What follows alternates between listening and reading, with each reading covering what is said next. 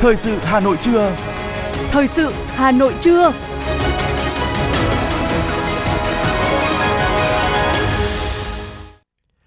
Kính chào quý vị và các bạn. Bây giờ là chương trình thời sự của Đài Phát thanh Truyền hình Hà Nội. Chương trình hôm nay sẽ có những nội dung chính sau đây.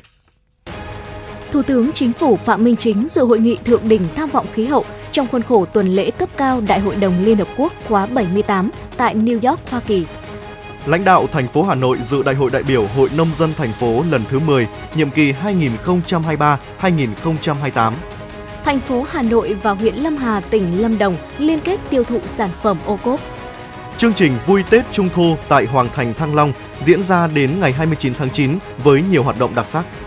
Phần tin thế giới có những thông tin lực lượng gìn giữ hòa bình Nga đứng ra làm trung gian để Azerbaijan và Armenia đạt thỏa thuận ngừng bắn ở Nagorno-Karabakh. Quyết định giữ nguyên lãi suất song Cục Dự trữ Liên bang Mỹ Fed lại ủng hộ một đợt tăng lãi suất vào cuối năm nay. Mexico tạm dừng 60 chuyến tàu để ngăn dòng người di cư. Sau đây là nội dung chi tiết. Thưa quý vị và các bạn, trong khuôn khổ tuần lễ cấp cao Đại hội đồng Liên Hợp Quốc khóa 78 tại trụ sở Liên Hợp Quốc ở New York, Hoa Kỳ, sáng ngày 20 tháng 9 theo giờ địa phương, Hội nghị thượng đỉnh tham vọng khí hậu đã khai mạc trọng thể với sự tham dự của đông đảo lãnh đạo cấp cao các nước và các tổ chức quốc tế. Thủ tướng Chính phủ Phạm Minh Chính đã dẫn đầu đoàn Việt Nam tham dự hội nghị. Phát biểu tại hội nghị, Thủ tướng Chính phủ Phạm Minh Chính đề xuất xác lập tầm nhìn mới, tư duy mới, quyết tâm mới, hành động quyết liệt cho phát triển xanh, phát thải dòng bằng không, đẩy nhanh quá trình chuyển đổi năng lượng xanh công bằng và công lý, trong đó lấy người dân làm trung tâm, chủ thể và không để ai bị bỏ lại phía sau kêu gọi các quốc gia phát triển, các tổ chức quốc tế tích cực hỗ trợ các nước đang phát triển, các nước kém phát triển về công nghệ xanh, tài chính xanh, quản lý xanh và đào tạo nguồn nhân lực xanh, xây dựng ngành công nghiệp năng lượng tái tạo và các hệ thống truyền tải điện thông minh. Đề xuất xây dựng các mối quan hệ đối tác thế hệ mới, đẩy mạnh huy động tài chính xanh cho khí hậu theo mô hình công tư, trong đó đầu tư công dẫn dắt đầu tư tư. Nhân dịp này, Thủ tướng khẳng định Việt Nam quyết tâm thực hiện cam kết đạt phát thải dòng bằng không vào năm 2050 và với sự đồng hành hỗ trợ đầy đủ của cộng đồng quốc tế, phấn đấu giảm nhanh lượng phát thải khí nhà kính đến 43,5% vào năm 2030 và đạt tỷ lệ năng lượng tái tạo hơn 70% vào năm 2050. Trong khuôn khổ hoạt động của tuần lễ cấp cao Đại hội đồng Liên Hợp Quốc khóa 78, sáng nay Bộ trưởng Bộ Ngoại giao Bùi Thanh Sơn đã ký hiệp định về bảo tồn và sử dụng bền vững đa dạng sinh học ở vùng biển nằm ngoài quyền tài phán quốc gia, hiệp định về biển cả – Việt Nam là một trong những quốc gia đầu tiên tham gia ký hiệp định trong khuôn khổ chuyến làm việc của Thủ tướng Phạm Minh Chính tại tuần lễ cấp cao Đại hội đồng Liên Hợp Quốc, truyền đi thông điệp mạnh mẽ về việc Việt Nam là thành viên tích cực có trách nhiệm của cộng đồng quốc tế, chung tay cùng các quốc gia trên thế giới giải quyết các vấn đề toàn cầu, đóng góp vào hòa bình, thịnh vượng và phát triển bền vững. Đây là hiệp định thứ ba được đàm phán và ký kết trong khuôn khổ Công ước Luật Biển năm 1982 tái khẳng định vai trò, tầm quan trọng của công ước với tư cách là khuôn khổ pháp lý cho mọi hoạt động trên biển và đại dương. Theo lộ trình, hiệp định sẽ có hiệu lực sau khi có 60 nước phê chuẩn và phê duyệt.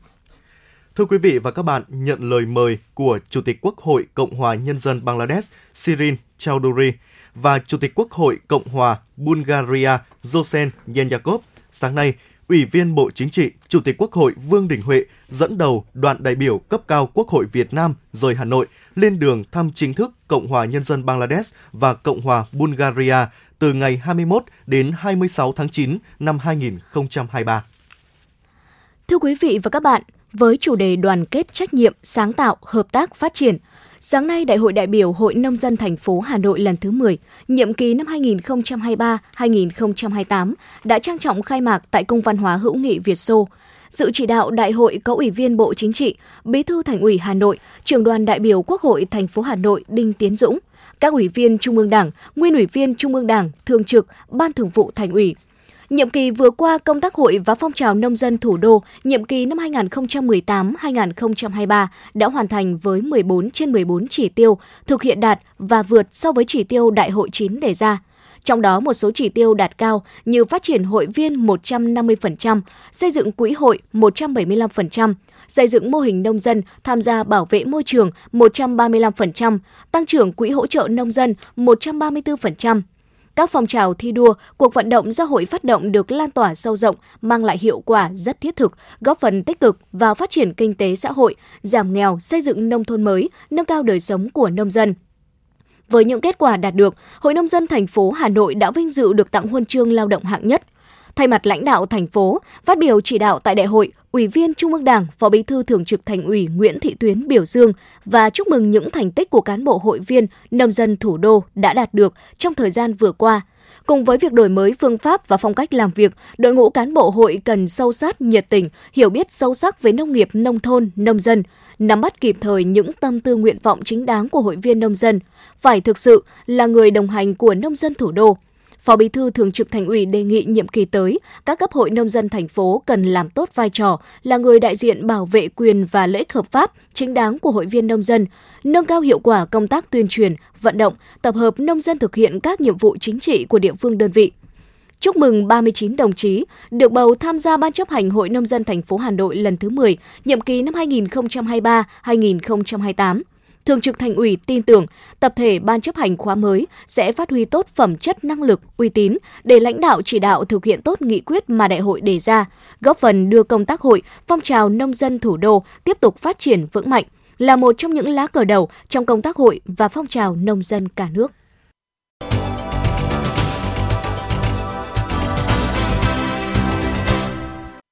Thưa quý vị và các bạn, sáng nay trong khuôn khổ chuyến thăm Việt Nam, Hoàng Thái tử Nhật Bản Akishino và công nương Kiko dự lễ đón chính thức tại Phủ Chủ tịch do Phó Chủ tịch nước Võ Thị Ánh Xuân chủ trì. Chuyến thăm diễn ra vào dịp kỷ niệm 50 năm quan hệ Việt Nam-Nhật Bản 21 tháng 9 năm 1973, 21 tháng 9 năm 2023.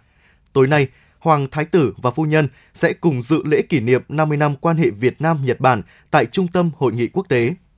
Ngày mai, Hoàng Thái tử Nhật Bản sẽ tiếp kiến Chủ tịch nước Võ Văn Thưởng và dự tiệc chiêu đãi, sau đó dự buổi công chiếu vở opera Công nữ Anio vào tối cùng ngày. Trong lịch trình 5 ngày thăm Việt Nam, Hoàng Thái tử Akishino và phu nhân sẽ có các hoạt động tại Đà Nẵng và Quảng Nam – đây là chuyến thăm chính thức nước ngoài đầu tiên của Hoàng Thái tử Akishino và công nương sau dịch COVID-19, cũng là chuyến thăm Việt Nam đầu tiên của Hoàng gia Nhật Bản sau 6 năm kể từ chuyến thăm của nhà vua và Hoàng hậu Nhật Bản vào năm 2017. Chúng tôi sẽ tiếp tục cập nhật thông tin của chuyến thăm này trong các chương trình thời sự sau. Chương trình xin được tiếp tục với những thông tin đáng chú ý khác. Thưa quý vị, tỷ lệ đóng góp của kinh tế số trong GDP liên tục tăng. 6 tháng đầu năm 2023 đã đạt sấp xỉ 15%, trước đó năm 2022 đạt 14,26%. Để thúc đẩy hơn nữa tỷ trọng kinh tế số, Bộ Thông tin và Truyền thông đã triển khai nhiều giải pháp. Một trong số các giải pháp giúp tháo gỡ vướng mắc trong xác định chỉ tiêu kinh tế số, đó là Bộ Thông tin và Truyền thông đã phát triển một công cụ hỗ trợ công tác tổng hợp, giám sát, Dự kiến tháng 11 năm nay, công cụ này sẽ được cung cấp tới các địa phương. Với thị trường hơn 10 triệu dân, Hà Nội có nhu cầu rất lớn về nông sản thực phẩm, đặc biệt là các sản phẩm ô cốp. Ngược lại, huyện Lâm Hà, tỉnh Lâm Đồng cũng có nhiều đặc sản để có thể cung ứng cho người tiêu dùng trên địa bàn thủ đô. Ông Nguyễn Văn Trí, Phó Tránh Văn phòng Thường trực Văn phòng Điều phối chương trình xây dựng nông thôn mới Hà Nội cho biết, dự kiến từ ngày 21 đến ngày 25 tháng 12 năm 2023, thành phố sẽ tổ chức hội nghị xúc tiến thương mại sản phẩm ô cốp gắn với văn hóa các tỉnh miền Trung Tây Nguyên. Về hỗ trợ điểm giới thiệu sản phẩm, đại diện Sở Nông nghiệp và Phát triển Nông thôn Hà Nội cho biết đã kết nối và thống nhất với Hội Liên hiệp Phụ nữ thành phố để bố trí riêng một gian hàng các sản phẩm tiêu biểu của huyện Lâm Hà tại điểm trưng bày, giới thiệu trên phố Hoàng Văn Thụ, quận Hà Đông. Ngoài ra, tổ chức hội cũng sẽ hỗ trợ quảng bá sản phẩm của huyện Lâm Hà trên fanpage và xúc tiến tiêu thụ tại các khu chung cư. Thưa quý vị và các bạn, để nâng cao chất lượng cuộc sống nhân dân, tiến tới phát triển thành quận, huyện ủy Đông Anh đã ban hành nghị quyết số 250 NQHU, quyết tâm phấn đấu hoàn thành tiêu chí 5 có 30 trên địa bàn. Qua một năm triển khai thực hiện, nghị quyết đã mang lại nhiều đổi thay trên quê hương Đông Anh. Đây là tiền đề quan trọng để huyện Đông Anh hoàn thành các tiêu chí thành quận, Quan trọng hơn, đây là điểm đột phá để Đông Anh thực hiện thắng lợi các mục tiêu của Đảng bộ huyện khóa 24, nhiệm kỳ năm 2020-2025 đã đề ra. Nghị quyết số 250 NQHU của Ban Thường vụ huyện ủy Đông Anh về năm có 30 đã nhấn mạnh vào những vấn đề cụ thể của huyện Đông Anh. Trong đó với năm có gồm thứ nhất có quy hoạch, thứ hai là có nhà văn hóa, thứ ba là có sân bóng đá cho thanh thiếu niên, Thứ tư là có công viên mini, các điểm sinh hoạt cộng đồng và có quy chế quản lý, sử dụng bảo đảm hiệu quả. Và cuối cùng là có điểm đỗ xe tĩnh kết hợp trồng cây xanh. Về ba không gồm không vi phạm quy định về quản lý, sử dụng đất đai, trật tự xây dựng và trật tự văn minh đô thị, không ô nhiễm môi trường về nước thải, khí thải, rác thải, không có hộ nghèo. Ông Nguyễn Văn Hòa, Phó trưởng ban tuyên giáo huyện ủy Đông Anh cho biết. Thế thì với một cái tinh thần chỉ đạo rất là quyết tâm, đấy, quyết liệt của huyện và sự vào cuộc của các xã thị trấn. Thế thì đến giờ phút này trên địa bàn của huyện Đông Anh thì vừa là tạo ra được cái cảnh quan cái môi trường Đấy, vừa là tạo ra cả cái điểm sinh hoạt cộng đồng. Có những địa bàn rộng thì ta kết hợp có cả cái điểm đỗ xe vừa là công viên người dân đi đi dạo rồi gắn với các cái lắp đặt các cái dụng cụ thể dục thể thao rồi các cái ghế đá để nhân dân đi thể dục có thể là ngồi nghỉ. Đấy, thì thực sự nó đã tạo ra một cái cảnh quan hết sức là hết sức là đẹp trong lành. Đấy, và cái đó được cử tri nhân dân Đông Anh hết sức là đồng tình đón nhận và ủng hộ với những mục tiêu kế hoạch rõ ràng, trong hơn một năm triển khai, nghị quyết số 250 NQHU đã tạo nên những bước chuyển lớn cho đồng hành về hạ tầng xã hội cũng như chất lượng đời sống của người dân. Ông Trần Ngọc Linh, bí thư tri bộ thôn Lương Nỗ, xã Tiền Dương chia sẻ, từ khi thực hiện nghị quyết số 250 NQHU, thôn đã có sự chuyển biến tích cực. Không chỉ đường làng ngõ xóm được quy hoạch bài bản, ao hồ được kè, trồng cây xanh, thôn còn có hai nhà văn hóa, sân bóng đá khang trang đường làng ngõ xóm thì phong quang, sáng xanh, sạch, ao hồ, điều hòa khu vực xung quanh. Thì nhân dân rất chi là ờ, phấn khởi. Và trong quá trình tổ chức thực hiện các nội dung công việc thì nhân dân rất chi là đồng tình, ủng hộ. Có những hộ gia đình mà sử dụng đất của tập thể từ 5 năm 10 năm trước khi mà nó vẫn còn hố hủng, hoang hóa thì tất cả các hộ gia đình thì cũng đều ờ, rất chi là nhiệt tình, ủng hộ và trả lại cho tập thể để thực hiện cái năm có ờ, ở tại địa bàn địa phương. Ông Hoàng Xuân Hùng, Chủ tịch Ủy ban nhân dân xã Tiên Dương cho biết, ngay sau khi nghị quyết số 250 NQHU được ban hành, Đảng ủy Ủy ban nhân dân xã đã ban hành chương trình kế hoạch để triển khai. Nhờ đó đến nay, các thôn trên địa bàn đều có sân bóng đá đang hoạt động có hiệu quả. Các điểm sinh hoạt cộng đồng cùng tiểu công viên được xây dựng lồng ghép của các đề án ao hồ xanh sạch đẹp. Đặc biệt, các điểm đỗ xe kết hợp trồng cây xanh được đầu tư xây dựng khang trang, Đối với Bà Không, hiện công tác quản lý, sử dụng đất đai, trật tự xây dựng và trật tự văn minh đô thị được chỉ đạo nghiêm túc, không để phát sinh vi phạm. Ông Hùng cho biết. Thì chúng tôi cũng đã xây dựng cải tạo hai cái chuỗi ao hồ, đặc biệt là khu ao hồ thôn Nương Nỗ đã được đầu tư với tổng số diện tích khoảng hơn 30.000 mét vuông với tổng số đầu tư là khoảng hơn 70 tỷ đồng. Xã làm chủ đầu tư thì đến giờ thì ờ, đề án cũng đã xong và được nhân dân ghi nhận hưởng ứng đánh giá rất là cao đối với ờ, cái đề án ao hồ ờ, để xã Tiên Dương trở thành phường và Đông Anh trở thành quận trong tương lai. Nghị quyết số 250 NQHU là một trong những chủ trương bám sát các mục tiêu phát triển của huyện nói chung và từng thôn, xóm, tổ dân phố nói riêng. Chỉ trong hơn một năm thực hiện, diện mạo thôn xóm ở Đồng Anh đã thay đổi rõ nét, đời sống người dân được nâng lên một tầm mới. Bằng việc cầm tay chỉ việc từ huyện đến cơ sở, các thôn xóm đã đồng loạt thực hiện nghị quyết với kỳ vọng đáp ứng đầy đủ các tiêu chí huyện lên quận, xã lên phường, đời sống người dân được nâng cao. Ông Nguyễn Đăng Thọ, Chủ tịch Ủy ban nhân dân xã Dục Tú, huyện Đông Anh cho biết. Về thực hiện cái việc 5 có 30 và hạ tầng giao thông thì ờ, Đảng ủy xã Dục Tú cũng đã ban hành những nghị quyết số 114 để tổ chức thực hiện các cái nội dung này. Thế sau khi triển khai thì chúng tôi đã tổ chức giả soát toàn bộ trên địa bàn của xã những cái diện tích đất ờ, công và những diện tích đất kẹt và cũng như là có thể là thực hiện là làm các cái điểm vui chơi sinh hoạt cộng đồng cũng như là à, khôi phục lại để làm những cái kè những cái ao hồ để phục vụ cho cái việc là dân sinh.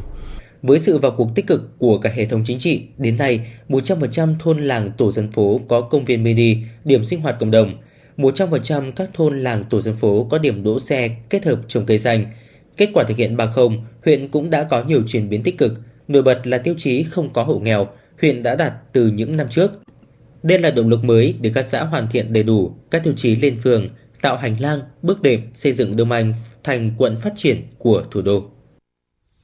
Tiếp tục là phần tin. Thưa quý vị, sau chuỗi ngày tăng giá, giá vàng trong nước dạng sáng ngày hôm nay ổn định và duy trì trên 69 triệu đồng một lượng. Hiện tại giá vàng miếng các thương hiệu đang niêm yết cụ thể như sau. Giá vàng Doji tại khu vực Hà Nội neo ở mức 68,55 triệu đồng một lượng mua vào và 69,4 triệu đồng một lượng ở chiều bán ra. Tại thành phố Hồ Chí Minh, vàng thương hiệu này đang mua vào cao hơn 50.000 đồng nhưng bán ra mức tương tự như ở khu vực Hà Nội. Giá vàng SJC ở khu vực Hà Nội và Đà Nẵng mua vào mức 68,5 triệu đồng một lượng và bán ra mức 69,22 triệu đồng một lượng. Như vậy, do với dạng sáng ngày hôm qua, giá vàng SJC đã được điều chỉnh tăng 50.000 đồng. Giá vàng PNG niêm yết ở mức 68,6 triệu đồng một lượng mua vào và 69,3 triệu đồng một lượng ở chiều bán ra, không đổi so với dạng sáng ngày hôm qua.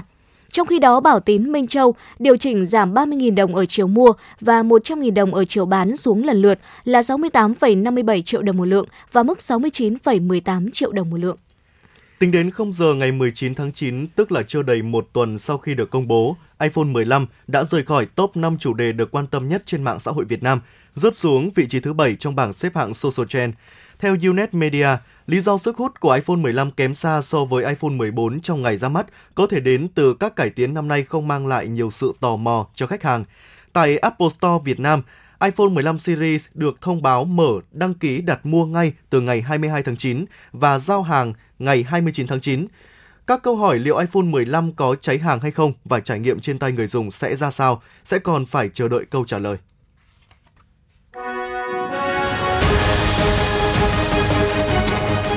Thời sự Hà Nội, nhanh, chính xác, tương tác cao. Thời sự Hà Nội, nhanh, chính xác, tương tác cao.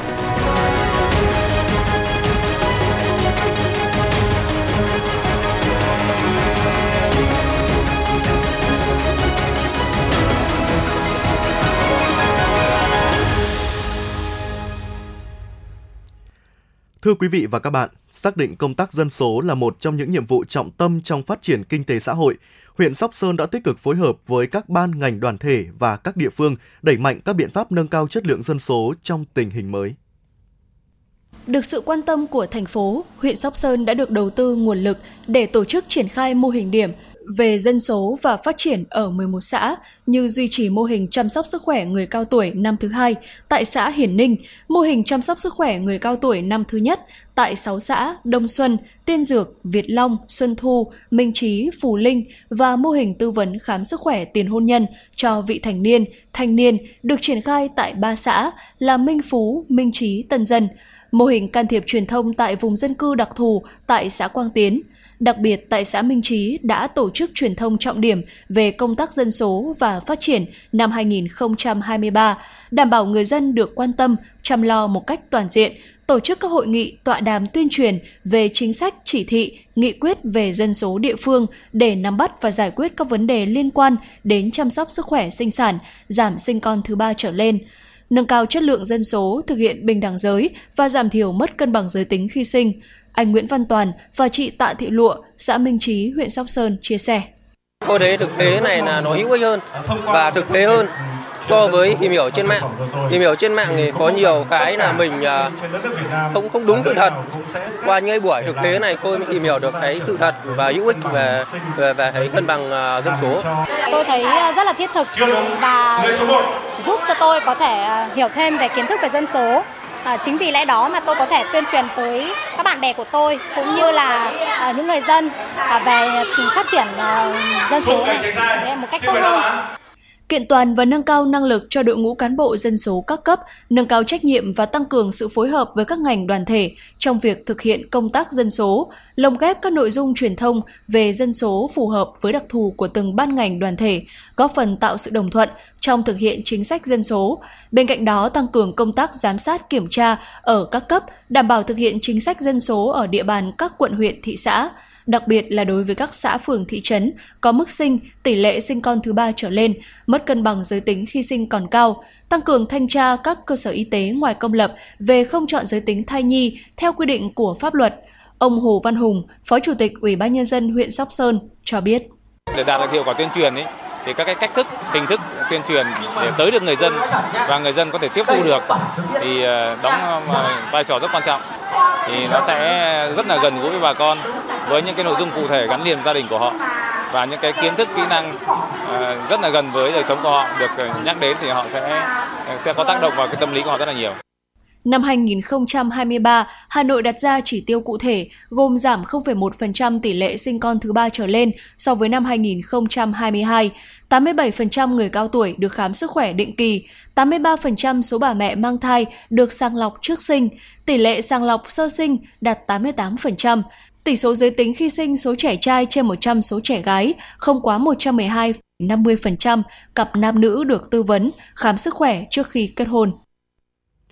Tiếp tục là phần tin. Thưa quý vị, tình hình dịch sốt xuất huyết trên địa bàn quận Hoàng Mai có chiều hướng phức tạp. Số ổ dịch tiếp tục gia tăng. Tính tới nay đã có hơn 900 ca mắc. Trong tháng 9 đã ghi nhận 350 ca, chiếm gần 40% số ca mắc từ đầu năm. Sáng nay, quận Hoàng Mai đã phát động chiến dịch vệ sinh môi trường, diệt bọ gậy, chủ động phòng chống dịch sốt xuất huyết. Chiến dịch tổng vệ sinh môi trường diệt mũi bọ gậy trên địa bàn quận nhằm tuyên truyền vận động các tầng lớp nhân dân, cơ quan đơn vị nâng cao tinh thần trách nhiệm, tự giác thực hiện tốt các biện pháp phòng chống dịch sốt xuất huyết, khống chế kịp thời các ổ dịch không để lây lan. Với tinh thần đi từng ngõ, gõ từng nhà, ra từng khu vực, các cơ quan, đơn vị và toàn thể nhân dân sẽ tổng vệ sinh nơi làm việc, nơi ở, thu gom phế liệu, phế thải, đậy kín các vật dụng chứa nước không để mũi có nơi trú ẩn.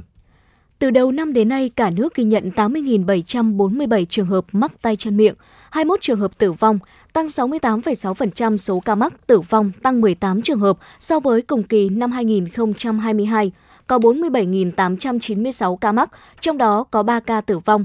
Hiện nay đang là thời điểm bắt đầu năm học mới, có nhiều nguy cơ lây lan bệnh tay chân miệng. Nếu các trường học và đặc biệt là các cơ sở giáo dục mầm non, nhà trẻ, gia đình không thực hiện tốt các biện pháp vệ sinh cá nhân, vệ sinh môi trường phòng chống bệnh tay chân miệng. Bệnh tay chân miệng lưu hành tại Việt Nam chủ yếu do chủng enterovirus 71 EV71 và Coxsackie A16. Bệnh có thể xảy ra trên mọi đối tượng, tuy nhiên có đến 90% ca bệnh xảy ra ở trẻ dưới 3 tuổi. Các chuyên gia y tế khuyến cáo một số dấu hiệu khi trẻ bị tay chân miệng trở nặng mà cha mẹ cần lưu ý. Đó là khi trẻ sốt trên 38,5 độ C, kéo dài hơn 48 giờ và không đáp ứng với thuốc hạ sốt, trẻ bị giật mình. Đây là dấu hiệu của tình trạng nhiễm độc thần kinh. Cha mẹ chú ý quan sát xem tần suất giật mình của trẻ có tăng theo thời gian hay không. Trẻ quấy khóc nhiều, quấy khóc cả đêm không ngủ. Một số dấu hiệu khác như khó thở, nôn nhiều, nôn khan, khó nuốt, yếu chân tay, đi loạn trọng. Nếu trẻ có bất kỳ dấu hiệu bất thường nào, cha mẹ cần đưa trẻ đến ngay cơ sở y tế để được xác định mức độ bệnh và đưa ra những phác đồ điều trị phù hợp. Không nên tìm hiểu trên mạng rồi tự ý dùng thuốc sẽ khiến bệnh của trẻ nặng thêm.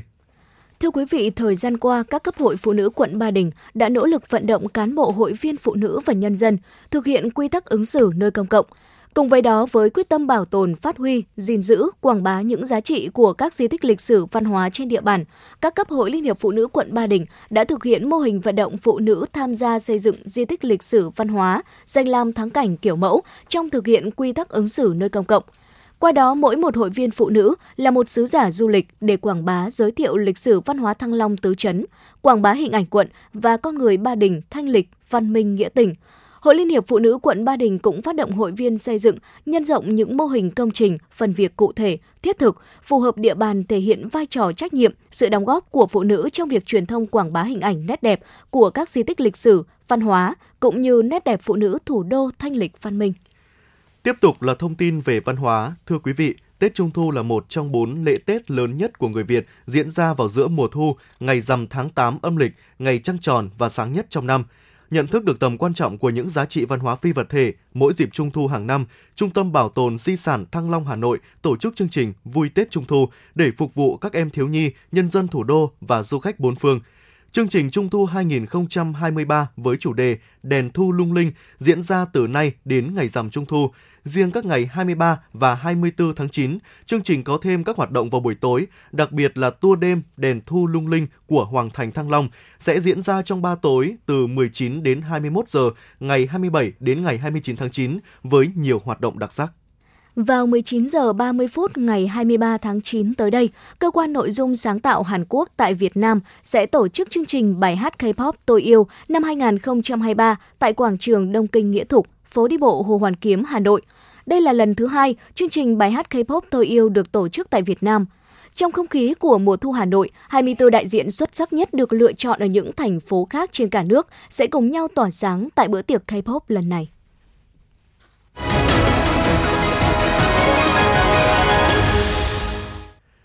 Quý vị đang nghe chương trình thời sự của Đài Phát thanh Truyền hình Hà Nội. Xin chuyển sang những thông tin quốc tế. Lực lượng gìn giữ hòa bình Nga tại Nagorno Karabakh đã đứng ra làm trung gian để đại diện Azerbaijan và lực lượng Armenia tại vùng lãnh thổ này đạt thỏa thuận chấm dứt hoàn toàn các hành động thù địch. Cùng ngày, Bộ Quốc phòng Azerbaijan tuyên bố đạt được thỏa thuận về việc đình chỉ các biện pháp chống khủng bố ở Nagorno và Karabakh có hiệu lực. Thỏa thuận này đạt được một ngày sau khi Baku triển khai chiến dịch quân sự tại khu vực trên. Chính quyền Azerbaijan cũng thông báo một tổ chức một cuộc họp với người Armenia ở Nagorno và Karabakh về vấn đề tái hòa nhập ở khu vực tranh chấp. Dự kiến cuộc họp diễn ra vào ngày 21 tháng 9 ở Zeblak, Azerbaijan.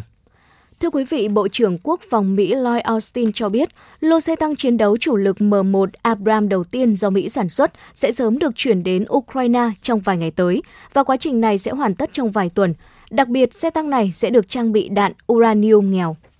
Bộ Quốc phòng Romania thông báo lực lượng hải quân nước này đã triển khai tàu dò mìn dưới biển và các thợ lặn tới cảng Sulina để tham gia điều tra vụ nổ trên tàu chở hàng ở sông Danube. Tàu gặp sự cố khi đang di chuyển đến một trong những cảng của Ukraine. Biển Đen là tuyến vận chuyển ngũ cốc dầu mỏ và các sản phẩm hóa dầu quan trọng với nhiều nước trong khu vực, bao gồm Bulgaria, Romania, Georgia, Thổ Nhĩ Kỳ, Ukraine và Nga. Sau cuộc họp kéo dài 2 ngày, Cục Dự trữ Liên bang Mỹ Fed đã quyết định giữ nguyên lãi suất chính sách trong khoảng 5,25 đến 5,50%, trong khi các dự báo cập nhật cho thấy 12 trên 19 nhà hoạch định chính sách của cơ quan này ủng hộ một đợt tăng lãi suất nữa vào năm 2023 để đảm bảo lạm phát tiếp tục giảm tốc. Ngân hàng Trung ương Mỹ cũng dự báo chính sách tiền tệ sẽ được nới lỏng ít hơn trong năm tới 2024 nhờ vào sự mạnh mẽ của nền kinh tế và thị trường lao động. Các nhà hoạch định chính sách của Fed kỳ vọng lãi suất chính sách sẽ giảm xuống mức 5,1% vào cuối năm 2024, tăng so với mức dự báo mới nhất được cơ quan này đưa ra vào tháng 6 năm 2023 là 4,6%. Fed cũng dự báo lãi suất sau đó sẽ giảm xuống còn 3,9% vào cuối năm 2025 và 2,9% vào cuối năm 2026. Chính phủ Bulgaria quyết định ngừng nhập khẩu hạt hướng dương từ Ukraine cho tới khi nào đạt được một thỏa thuận về hạn ngạch với Kiev. Lệnh hạn chế nhập khẩu ngũ cốc từ Ukraine áp dụng tại Ba Lan, Bulgaria, Hungary, Romania và Slovakia đã hết hạn hôm 15 tháng 9 vừa qua.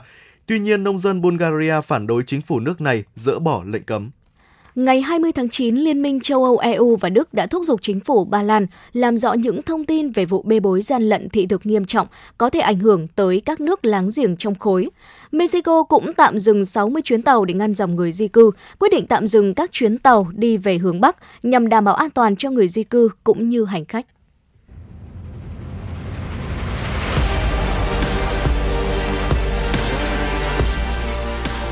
Bản tin thể thao Bản tin thể thao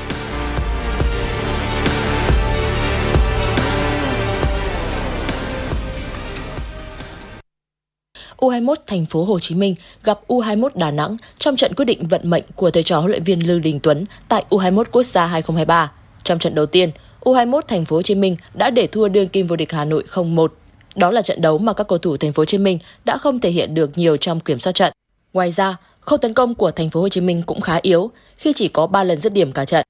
Trận thứ hai gặp Đà Nẵng, thầy trò huấn luyện viên Lưu Đình Tuấn sẽ không được để những sai lầm này lặp lại. Đà Nẵng trong trận giao quân đã thắng Khánh Hòa 2-0 và đội bóng áo cam thể hiện được lối chơi phản công cực kỳ nguy hiểm.